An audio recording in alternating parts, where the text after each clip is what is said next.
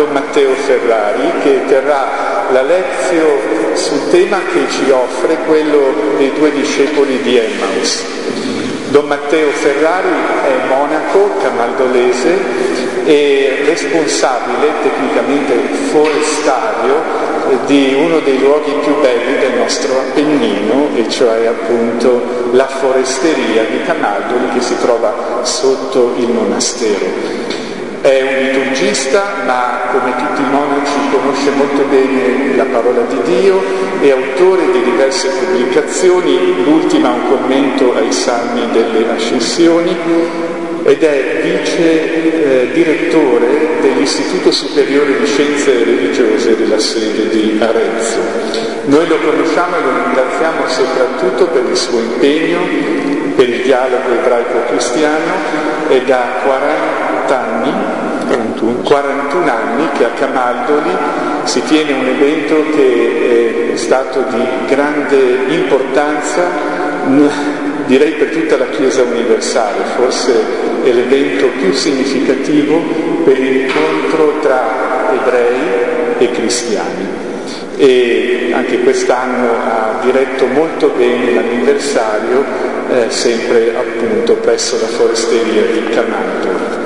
Lo ringrazio perché questa giornata, come ci dirà il nostro arcivescovo, noi vogliamo davvero ascoltare la parola di Dio e la vogliamo fare insieme come siamo questa sera attraverso anzitutto una lezione e poi una testimonianza, la voglio presentare subito se si avvicina anche a me, la dottoressa Maddalena Santoro, docente di antropologia filosofica e antropologia teologica eh, presso la LUNSA a Roma, è ora in pensione ed è la sorella di Don Andrea Santoro, di cui ci racconterà una storia importante, quella di un sacerdote di Roma che Filedonum arriva a Trebisonda in Turchia e viene ucciso con la Bibbia tra le mani e ci racconterà questa bella storia del rapporto tra Don Andrea Santoro e la parola di Dio. Avremmo voluto la Bibbia di Don Andrea con noi, ma eh, non è stato possibile, è conservata nella chiesa dove lui ha prestato servizio e c'è ancora il segno di una delle pallottole che purtroppo ha trapassato suo, uno dei polmoni e si è fermata questa pallottola nella Bibbia che aveva tra le mani ed era in lingua turca.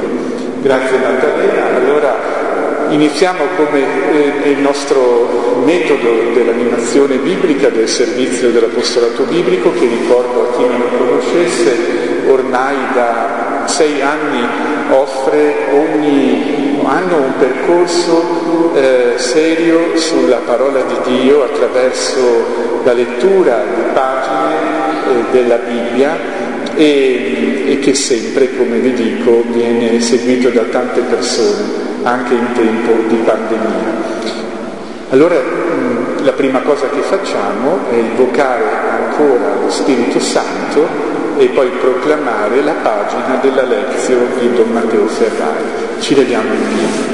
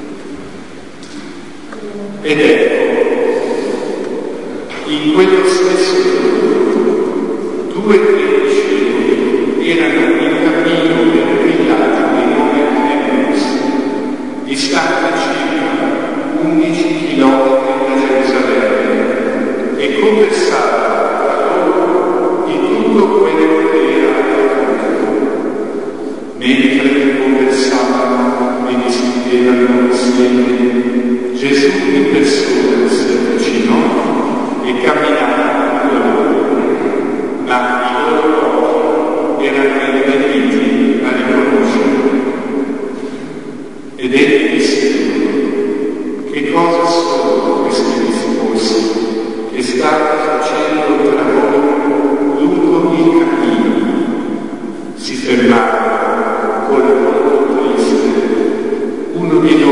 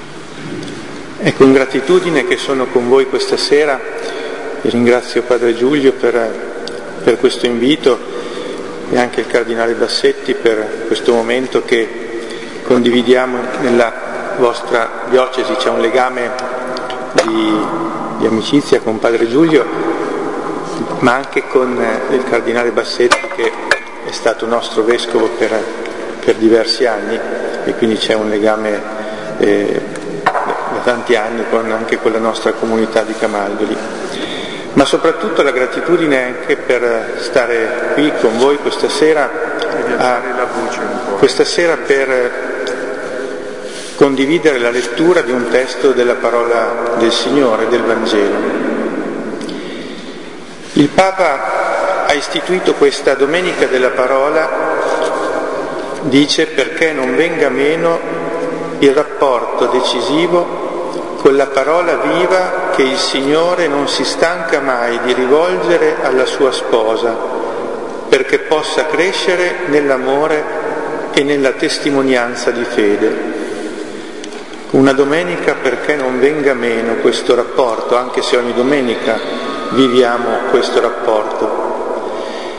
Ma quest'anno questa eh, domenica della parola non può non coinvolgere un altro tema, che è il tema del percorso sinodale che abbiamo iniziato da qualche mese. E il Papa nel 2015, nel cinquantesimo anniversario dell'istituzione del Sinodo dei Vescovi, ha detto una frase, ha scritto una frase eh, che eh, abbiamo sentito risuonare tante volte in questi mesi. Il Papa ha detto il cammino della sinodalità il cammino che Dio si aspetta dalla Chiesa del terzo millennio. Ciò che Dio si aspetta nost- dalle nostre comunità, dalla Chiesa, il cammino della sinodalità. Ecco, io vorrei provare a rileggere con voi questo brano dei discepoli di Emmaus che abbiamo ascoltato tante volte per lasciarci dire qualcosa sulla sinodalità e sul discernimento ecclesiale. Perché appunto nei racconti pasquali, nei racconti della risurrezione, della, della risurrezione di Gesù, noi non troviamo tanto dei racconti che vogliono dimostrare la veridicità della risurrezione di Gesù. Non solo questo, ma troviamo dei racconti che ci vogliono dire il senso della vita della Chiesa. Il senso della vita della Chiesa era chiuso nei racconti pasquali, nelle apparizioni del Signore risorto ai suoi discepoli. E quella dei discepoli, dei discepoli di, Emmaus, di Emmaus è appunto di questi, di, è uno di questi testi che racchiude in sé il senso della vita della Chiesa. Proviamo allora a interrogare questo testo per cogliere alcuni tratti della sinodalità come appunto dimensione propria della vita della Chiesa.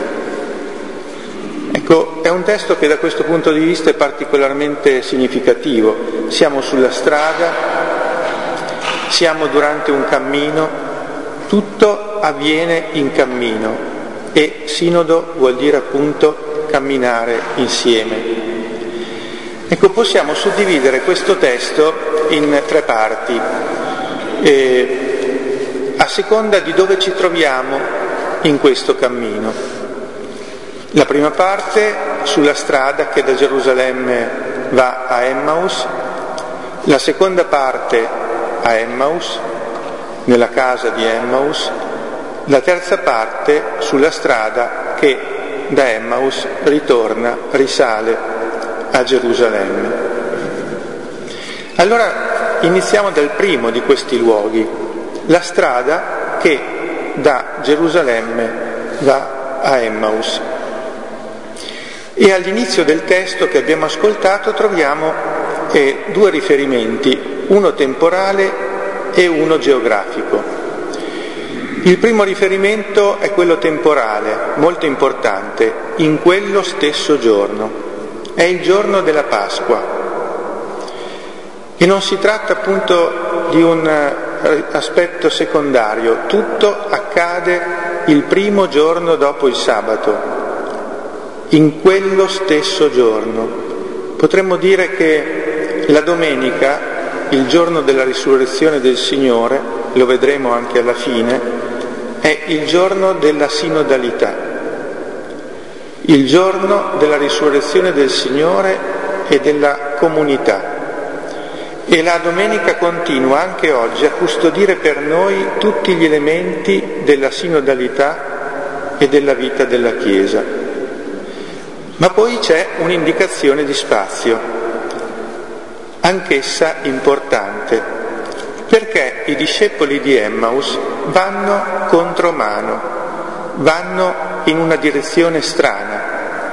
Tutto il Vangelo di Luca è teso verso Gerusalemme fin dall'inizio, anche a partire dai racconti dell'infanzia, tutto il Vangelo di Luca è teso verso Gerusalemme. Per Luca l'ultima delle tentazioni è a Gerusalemme, non è sull'alto monte come in Matteo. Sul monte della trasfigurazione Mosè ed Elia conversano con Gesù sull'esodo che avrebbe dovuto compiere, compiere a Gerusalemme. In 951 inizia il grande viaggio di Gesù verso Gerusalemme e questo diventa quasi un ritornello mentre erano in cammino verso Gerusalemme. Ecco, i due di Emmaus vanno in senso contrario, vanno contromano rispetto al cammino di Gesù. E paradossalmente potremmo dire che il primo luogo della sinodalità, poi il racconto ci condurrà altrove, è una via percorsa contromano. Sono le nostre strade che vanno lontano dal Vangelo, i nostri smarrimenti, le nostre infedeltà. C'è una conversione da compiere un'inversione a U che dobbiamo vivere confrontandoci con la parola di Dio. Il documento preparatorio del Sinodo dice per camminare insieme è necessario che ci lasciamo educare dallo Spirito a una mentalità veramente sinodale, entrando con coraggio e libertà di cuore in un processo di conversione senza il quale non sarà possibile quella continua riforma di cui la Chiesa, in quanto istituzione umana e terrena, ha sempre bisogno. Ecco quindi il primo tratto della sinodalità lo potremmo scoprire in questa strada percorsa contromano. E cosa accade su questa strada? Ci sono due discepoli All'inizio entrambi senza nome, appartengono al gruppo di Gesù, si dice due di loro, quindi due discepoli, due che hanno vissuto con Gesù, che lo hanno seguito, fanno ritorno a casa loro, fanno ritorno alla loro vita di prima, Oggi in Israele ci sono diverse località che si contendono eh, il nome di Emmaus, ma non sappiamo con esattezza dove si trovi questa località. E per questo potremmo dire, potremmo pensare che Emmaus non è tanto un luogo geografico, ma semplicemente come il simbolo del ritorno alla vita di prima, alla vita prima dell'incontro con Gesù. Ma cosa fanno questi due eh, discepoli? Fanno due cose molto importanti. Sono in cammino e discutono tra di loro. Innanzitutto sono in cammino, come Gesù, un uomo sempre in cammino, un viandante nel Vangelo di Luca. Sono uomini che vengono da un'esperienza difficile, da una profonda delusione, ma rimangono in cammino e soprattutto rimangono insieme, non si separano. Ecco, questo è qualcosa di fondamentale nel cammino di questi due discepoli. Sono delusi, vanno in, una direzione opposta a quella del loro maestro, ma rimangono insieme e in cammino. Gesù aveva inviato i suoi discepoli a due a due in missione questi discepoli continuano, pur davanti a una grande difficoltà, a camminare insieme sulla strada della loro delusione e delle loro sconfitte, a due a due, continuando, nonostante tutto, la missione ricevuta dal Signore. E conversano tra di loro, cercano insieme. Cercano di mettere insieme i pezzi di ciò che è accaduto, camminano insieme e cercano di capire insieme ciò che è accaduto, conversando tra di loro, condividendo loro la loro esperienza sulla strada della loro delusione e della loro difficoltà a comprendere, questi discepoli cercano appunto di mettere insieme i pezzi dei fatti accaduti a Gerusalemme. Ecco il punto di partenza, quello che salva la vita di questi due discepoli. Non si separano, rimangono insieme e conversano tra di loro. E conversando tra di loro fanno memoria. Di fronte alla difficoltà i due viandanti fanno memoria di tutto quello che era accaduto. Certo, a Gerusalemme, i giorni della Pasqua, ma forse anche tutta la vita trascorsa con Gesù, quel cammino verso Gerusalemme, le sue parole, i suoi gesti. Forse i discepoli stanno cercando di mettere insieme tutti i pezzi della loro vita con Gesù. Ed ecco un altro tratto della sinodalità della Chiesa di cui questo brano ci parla. Nella descrizione che Luca fa della situazione iniziale del racconto non ci sono solo aspetti negativi, ma ci sono alcuni aspetti fondamentali camminare insieme, cercare di comprendere, fare memoria. Se i due discepoli si fossero separati, se ognuno fosse andato per la sua strada, tutto sarebbe finito. Essi potranno ritrovare la direzione giusta proprio perché continuano a camminare insieme e a confrontarsi per comprendere. E poi su quella strada da due si diventa tre. Un misterioso pellegrino compare e si inserisce tra di loro. È un viandante come loro. Noi sappiamo che è Gesù in persona. Lo sappiamo perché il narratore ce lo dice, ma loro i discepoli non sanno che quel misterioso viandante è Gesù che fa strada con loro. Gesù si fa compagno di strada di chi cammina insieme. Camminano insieme e Gesù si fa loro compagno di strada. Ed anche questo è un aspetto importante del nostro testo. La comprensione finale dei fatti sarà possibile perché Gesù si fa compagno di strada dei discepoli che camminano insieme.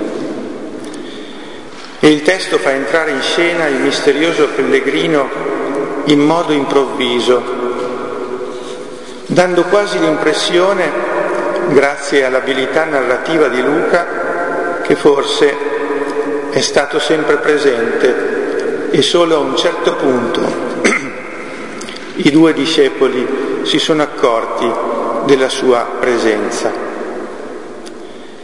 Ecco, per accompagnare il discernimento Gesù si fa compagno di strada e questo è lo stile di Gesù che anche noi dobbiamo apprendere, farci compagni di strada. E anche questo aspetto del testo ci può fornire un tratto importante della sinodalità della Chiesa. I discepoli di Gesù non camminano da soli, se no non sarebbe sinodalità. Essi sanno che con loro c'è il Signore risorto, e anche quando sembra che la sua presenza non si faccia sentire. Gesù si fa compagno di viaggio e senza di lui e senza il suo spirito il percorso sinodale rischierebbe di essere un Parlamento o un'indagine sulle opinioni ha detto il Papa nell'apertura del percorso sinodale in ottobre a Roma. E ha detto il sinodo è un momento ecclesiale e il protagonista del sinodo è lo Spirito Santo. Se non c'è lo Spirito non ci sarà il sinodo. In secondo luogo Gesù ci insegna a farci compagni di strada degli uomini e delle donne del nostro tempo un vero spirito di, solidarietà e di ascolto. Sempre il documento preparatorio del Sinodo dice solo una Chiesa capace di comunione, di fraternità, di partecipazione e di sussidiarietà nella fedeltà a ciò che annuncia potrà mettersi a fianco dei poveri e degli ultimi e prestare loro la propria voce. E poi il testo ci dice che gli occhi di questi due discepoli erano incapaci di riconoscere il Signore. C'è qualcosa che impedisce, che, che impedisce di riconoscere Gesù. Per riconoscere il Signore risorto occorre qualcosa che inizialmente manca e la cui assenza costituisce un impedimento per comprendere la sua Pasqua, per mettere insieme i pezzi della sua storia. Sulla strada, camminando con loro, Gesù pone ai discepoli delle domande. È la prima cosa che il misterioso personaggio fa. Conduce i due compagni di viaggio a porsi le domande giuste per passare dalle proprie domande a quegli interrogativi che permetteranno loro di camminare veramente e di camminare nella direzione giusta verso Gerusalemme. E Gesù conduce i discepoli a raccontare ciò che è accaduto, a ridire davanti a lui i fatti che essi non sanno comprendere e che ora appesantiscono il loro cuore e frenano i loro passi. Alla prima domanda troviamo una risposta sorprendente. Solo tu sei forestiero a Gerusalemme? Solo Gesù è forestiero a Gerusalemme? Egli in realtà è colui che deve occuparsi delle cose del Padre e che nel Tempio si trova a casa propria, eppure i discepoli lo riconoscono come straniero. Il risorto ci viene incontro come uno straniero. Incontrando il risorto noi scopriamo che anche la croce è qualcosa che non ci appartiene e che apre ad una novità inattesa e indeducibile. Ecco l'incontro con questo pellegrino misterioso è sperimentato come estraneità, come con un forestiero. Sperimentano una distanza, la distanza tra le nostre attese, tra le nostre esperienze, tra i nostri progetti e l'opera di Dio. E attraverso le sue domande Gesù, il pellegrino sconosciuto e straniero, che cammina con i suoi discepoli, conduce i due viandanti a raccontare la loro versione dei fatti. È come se il racconto fosse un elemento fondamentale.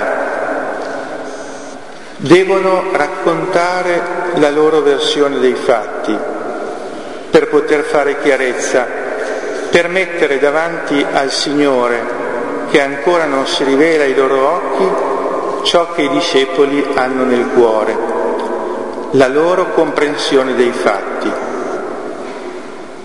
È Gesù stesso che intraprende, potremmo dire, questa fase di ascolto nei confronti dei suoi discepoli. E nell'incontro con il misterioso personaggio e alla sua prima domanda, i discepoli si fermano con il volto triste. Vedremo che poi questo sarà uno dei cambiamenti che eh, troveremo in questo brano. All'inizio c'è questo volto triste, alla fine una corsa che esprime gioia. Nella loro versione dei fatti emerge questa tristezza noi speravamo, dicono, cioè speravano, ma non sperano più. E quello che lascia perplessi è che questi discepoli hanno tutto sotto mano, non manca loro niente. Conoscono la vita di Gesù, profeta potente in parole e in opere, conoscono la sua morte, Conoscono perfino i racconti della scoperta della tomba vuota di quella stessa mattina e tuttavia non riescono a comprendere, non riescono a discernere ciò che è accaduto e a riconoscere la sua presenza di straniero che cammina al loro, al loro fianco. Ecco, hanno tutto in mano, ma non riescono a comprendere e nella parola dei, dei loro, dei, di questi discepoli si manifesta la loro incomprensione della storia di Gesù. Hanno tutti gli elementi ma non hanno capito nulla della sua via. Forse per questo l'Evangelista descrive il loro cammino come un viaggio di allontanamento da Gerusalemme. Non sono forse proprio loro gli stranieri a Gerusalemme? Infatti a Gerusalemme si è rivelato il volto di un Messia sofferente. Essi invece cosa dicono? Parlano di un Messia potente. Noi speravamo che fosse lui a liberare Israele. I due discepoli accusano il viandante di non sapere, ma in realtà sono loro a non conoscere Gesù a non, a non aver compreso fino in fondo la sua via. Non è forse questo spesso anche la condizione della comunità dei discepoli di Gesù? Hanno tutto tra le mani, ma faticano ad aprirsi alla novità che Dio sta operando nella storia. Noi corriamo a volte il rischio, come i discepoli di Emmaus, che il nostro volto triste riveli la mancanza di speranza nel cuore. Ma i cristiani non hanno forse proprio la missione di rendere ragione della speranza che è in loro, con dolcezza e rispetto. Ecco, il racconto qui ci mostra altri elementi della dimensione sinodale della vita della Chiesa e del discernimento ecclesiale la presenza di Gesù come forestiero sui cammini delle nostre delusioni, la necessità di raccontare davanti a Lui la nostra versione dei fatti, perché il nostro ascolto non può essere ripiegato su di noi. La comunità non è ripiegata su se stessa. Ascoltandoci sappiamo che è il Signore risorto presente in mezzo a noi che stiamo raccontando ciò che abbiamo nel cuore, senza timore e nella verità. Dopo aver ascoltato la loro versione dei fatti, Gesù conduce i due viandanti alle scritture, li definisce stolti e lenti di cuore a credere in tutto ciò che hanno detto i profeti. Il viandante sconosciuto conduce per mano i discepoli attraverso le scritture, fa loro attraversare tutte le parti del canone delle scritture, in tutte le scritture, per far loro comprendere la volontà di Dio nella storia. Non bisognava, dice, per comprendere la volontà di Dio occorre andare alle scritture. È necessario interrogarci, è necessario raccontare, ma poi tutto questo deve essere messo a confronto con la parola del Signore.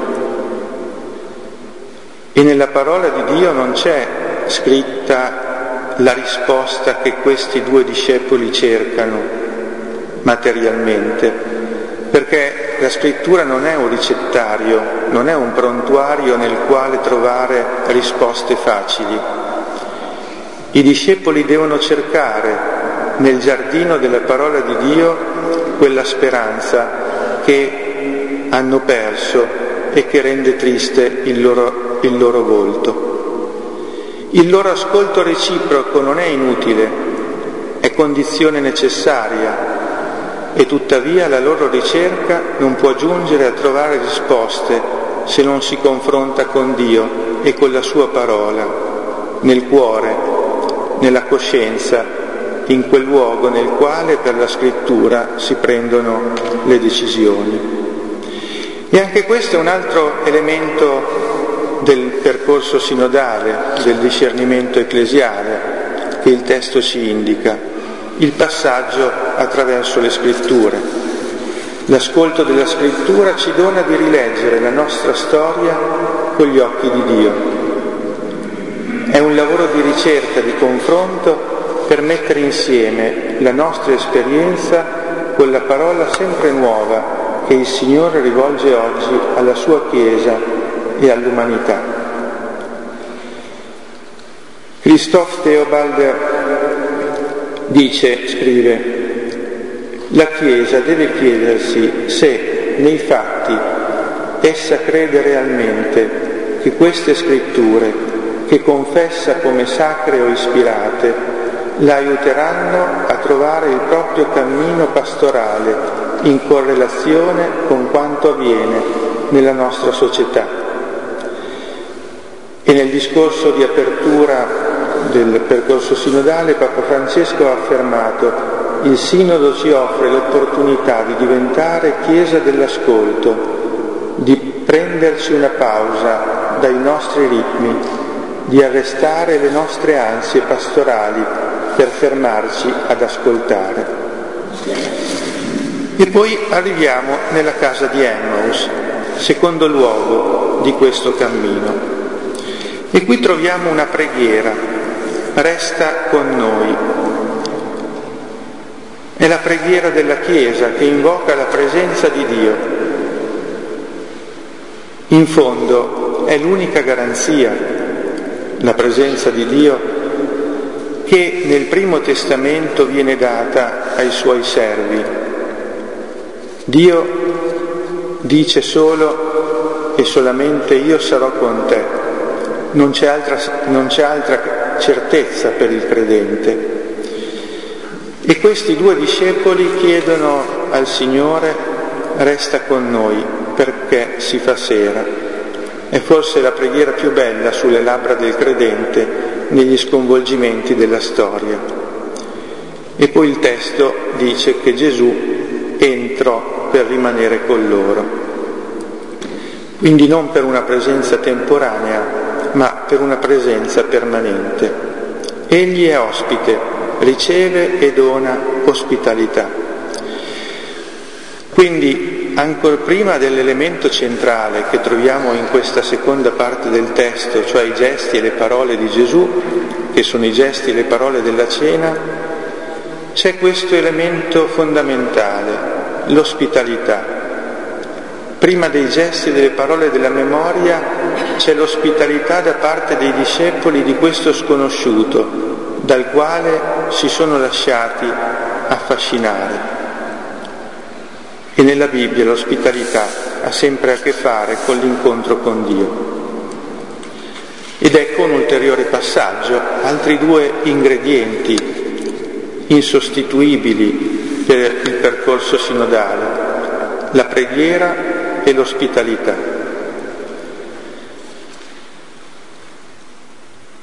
Il primo ingrediente, la preghiera, una preghiera che esprime la nostra volontà la nostra decisione di non separare il nostro cammino dal suo, anche quando non comprendiamo fino in fondo la sua volontà. E poi l'ospitalità.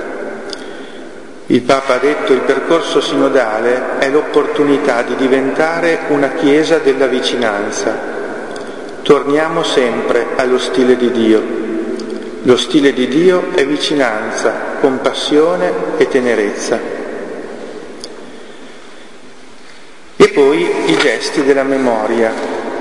Sono gli stessi gesti dell'ultima cena che legano questo episodio di Emmaus all'episodio dell'ultima cena, che sono i gesti che Gesù ci ha lasciato per custodire la sua memoria in mezzo a noi. E non è forse questa la missione dei discepoli di Gesù nel mondo, essere custodi della sua memoria? Nei gesti e, nei, e nelle parole della cena, la parola delle scritture si incontra con la nostra vita. Dall'esperienza della cena nasce la memoria dell'ardore del cuore, mentre egli parlava e spiegava le scritture. E dalla cena nasce uno, sguardo retrospettivo che, che permette di rileggere la nostra vita alla luce della memoria di Gesù.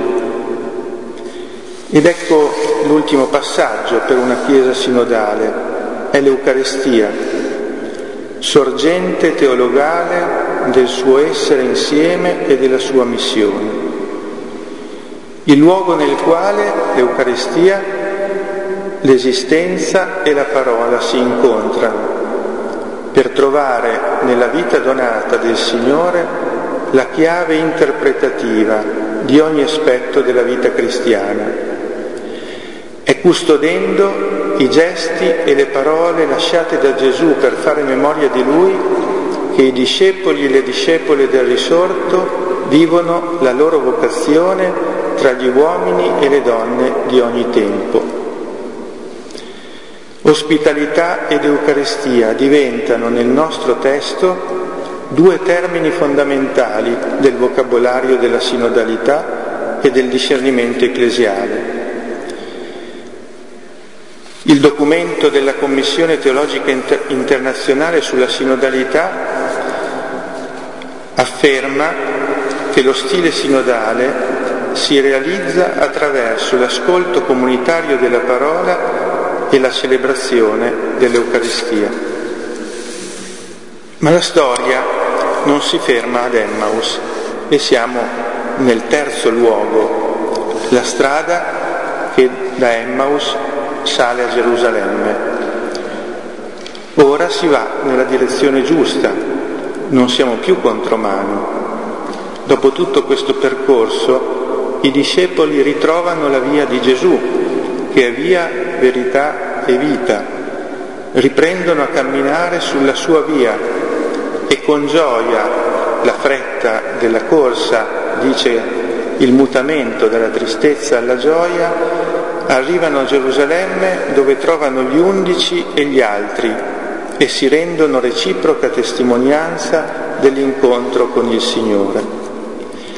Ecco qual è la meta del percorso, potremmo dire la meta del percorso sinodale, che è la comunione, che è una parola chiave per la vita della Chiesa, è il punto di arrivo e allo stesso tempo la verifica del cammino. Una verifica, potremmo dire, che non è una verifica giuridica o disciplinare, ma è la verifica della comunione. Se al termine del cammino c'è la comunione, il cammino è stato un cammino vero, autentico. Senza la comunione non c'è un autentico cammino. Una verifica non da intendersi appunto in modo giuridico, ma nel senso della comunione. A Gerusalemme, dove si trovano gli undici e gli altri che erano con loro, tutti si ritrovano concordi nell'affermare davvero il Signore è risorto ed è apparso a Simone.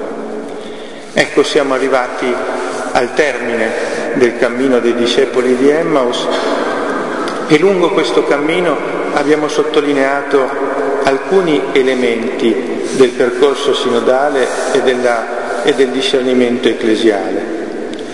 Potremmo dire che Emmaus è in modo del tutto indistinguibile un microcosmo della fede cristiana e un microcosmo dell'autenticamente umano. È un microcosmo della fede perché gli elementi essenziali vi sono contenuti. La venuta del risorto, sempre da riconoscere, l'intelligenza delle scritture, lo scandalo della croce, l'Eucaristia, l'annuncio il Signore risorto, la comunione della Chiesa. Ma Emmaus è anche un microcosmo dell'autenticamente umano, perché è una affascinante esperienza umana un vero e proprio itinerario di maturazione umana. Vi si trova l'esperienza della disillusione, la ricerca del senso, il cammino, il dialogo, la sofferenza e la morte, lo scendere della sera con le sue tenebre paure, l'ospitalità, la condivisione del pane, l'apertura degli occhi che è riconoscimento, comprensione e ritorno alla relazione abbandonata. Quindi Emmaus è allo stesso tempo microcosmo dell'essenza del cristianesimo e dell'autenticamente umano. Non è forse anche questo il senso del percorso sinodale, andare a ciò che è l'essenza del cristianesimo e ad un cammino di autentica umanizzazione? Non ci dice in fondo il percorso sinodale che non si può essere realmente cristiani se non si è anche autenticamente umani? Il documento preparatorio afferma praticare la sinodalità è oggi per la Chiesa il modo più evidente per essere sacramento universale di salvezza, segno e strumento dell'intima unione con Dio e dell'umanità di tutto il genere umano. E non è un caso che tutto questo racconto, questo cammino avvenga in quello stesso giorno. Come dicevo all'inizio, la domenica è il giorno della sinodalità, dove nell'ascolto della parola e nella frazione del pane, nella comunione e nella carità, nell'ospitalità e nella gratuità della fede, della festa, i discepoli riuniti fanno memoria del Signore risorto la domenica è il tempo nel quale, attraverso la celebrazione dell'Eucaristia, la parola di Dio si incontra con la nostra vita, nello spazio gratuito della festa. È la domenica a custodire gli elementi fondamentali della vita della Chiesa e quindi anche della sinodalità. Ecco, vorrei concludere questo percorso con alcune parole del teologo Christoph Theobald nel libretto che è uscito l'anno scorso, Il popolo ebbe sete. Scrive, sono convinto che il futuro, non della tradizione cristiana, ma della sua forma ecclesiale in Europa, dipende dalla capacità delle nostre comunità di esercitare il ministero di Cristo Gesù, in modo tale che il Vangelo possa raggiungere il cuore dei nostri contemporanei, di riprenderne quindi oggi l'opera di taumaturgo nel farsi prossimo, soprattutto dei più bisognosi, di accogliere liberamente i nuovi battezzati e di riunirsi attorno alla cena del Signore. E questo nell'umile consapevolezza che la comunitarizzazione della fede cristiana rimane il dono di colui che giorno dopo giorno convoca la sua Chiesa.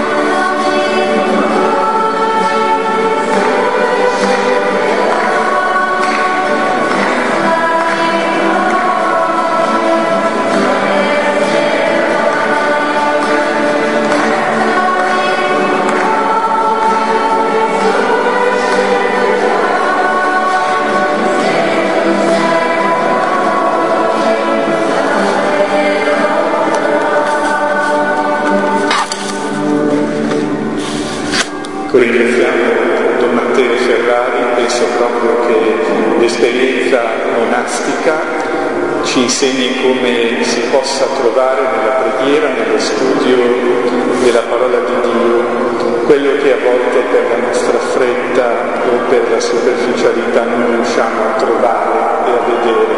E grazie per averci consegnato questa lezione che potrete leggere nel testo integrale sul sito del settore dell'apostolato biblico della diocesi www.lapartebuona.it dove potrete scaricare anche la registrazione.